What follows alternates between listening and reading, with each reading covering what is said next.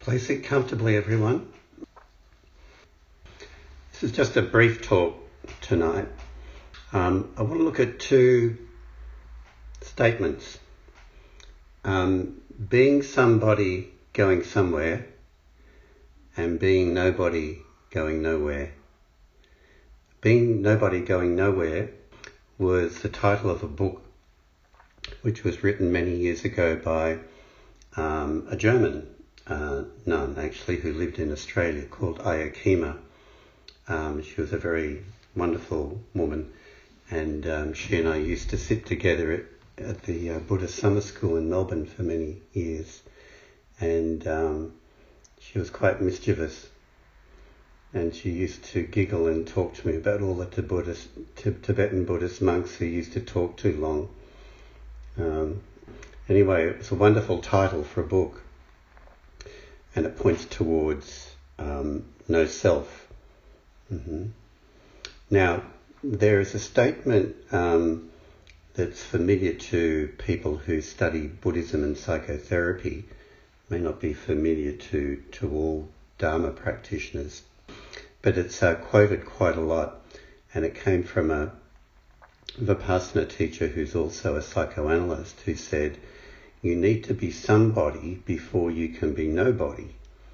And therefore, in a way, trying to integrate psychology and, and the Dharma. Maybe what he was pointing at is that you need to have a, a secure sense of attachment before you can be non-attached. But anyway, um, a lot of uh, psychotherapists, a lot of psychologists seem to like that statement. um, it's not too popular amongst Dharma teachers, including me, and including um, world teachers like um, Thich Nhat Hanh. it implies some kind of linear progression that you need to be somebody or need to be secure and then from that base you go on, you know, and you, you, you realize no self or whatever. Um, it's not really, it, it's a bit misleading to think of practice in that uh, linear kind of way.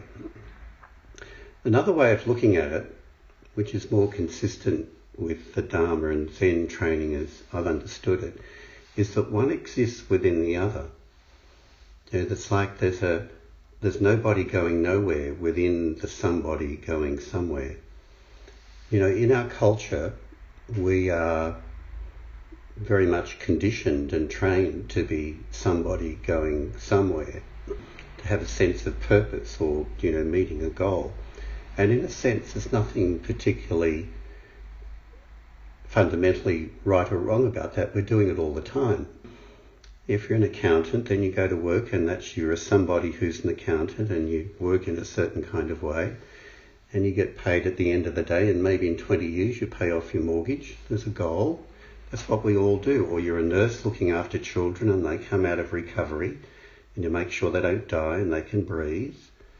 We all, we all exist in the world as somebody um, seeking a goal in some kind of way. So what does it look like? What does it mean to actually be a, a no, nobody going nowhere within that social role that we may play and that goal that we might have? To understand it, you just simply need to go back to looking at what the nature of zazen is. Zazen, doing zazen is um,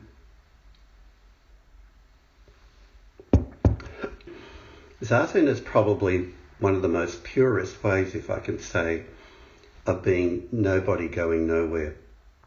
Particularly, say, the practice of shikantaza, which is the purest form of Zen meditation. You just sit. Mm-hmm. And as Dogen said, you let go of any ideas of gaining enlightenment or feeling good or better or insightful. You just sit. It's the simplest thing in the world. So when you just sit, you know, you really are embodying being nobody going nowhere. And as you practice that over and over again through a lifetime, you know, or through sessions, you know, daily sitting, etc., somehow you get you get the sense of that experience in Zazen of just being nobody going nowhere. And the more you're soaked in that experience, it's more like the way, that's the what you bring into your everyday working life, you know, or family life. Is that you, you know essentially there's no one there. Uh-huh. and like in the practice of Zazen, you're just in the process and you're not attaching to an outcome. And the more that you embody that in your everyday life, it's the same thing. You still might go to work as an accountant or a lawyer or a psychologist or whatever, but it's like you're in the process of working, but you're not attaching to an outcome. You're just completely absorbed in the task at hand. So if you're a psychologist, you're just listening, you know, and if you're an accountant, you're just adding up figures, or a doctor, you're just giving an injection, mm-hmm. and you, you so you're absorbed in the task, you're absorbed in the moment of what you're doing, and you're rolling with the moment of what you're doing. There's not a uh, a second onlooker going, how am I going? Am I looking good? You know, am I going to get a promotion? Do you know what am I going to get out of this? That that tends to fall away.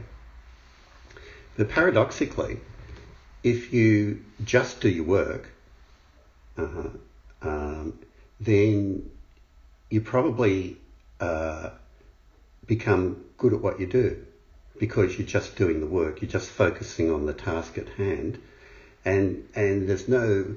If you're doing it in that Dharma way, you're not actually aiming for a promotion. But if you do your work well, there's quite a good chance you you'll be promoted because someone wants some. People like people who who who work um, efficiently and get on with people and things like that. So it's there's a way of being in the world where we are a somebody and we've got a purpose in what we're doing and there's a goal in what we're doing. We're doing it all the time.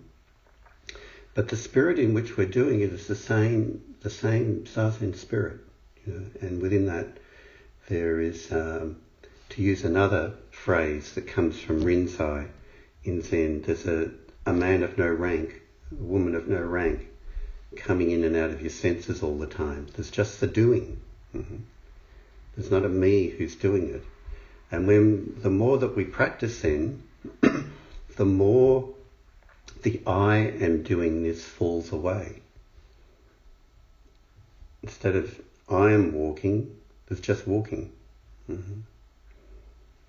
Um, instead of um, running, trying to run faster than anyone else. There's just running. Mm-hmm. There's, there's the attachment to this division between ourselves of me doing something just drops away. So, as Dogen said, it's forgetting the self.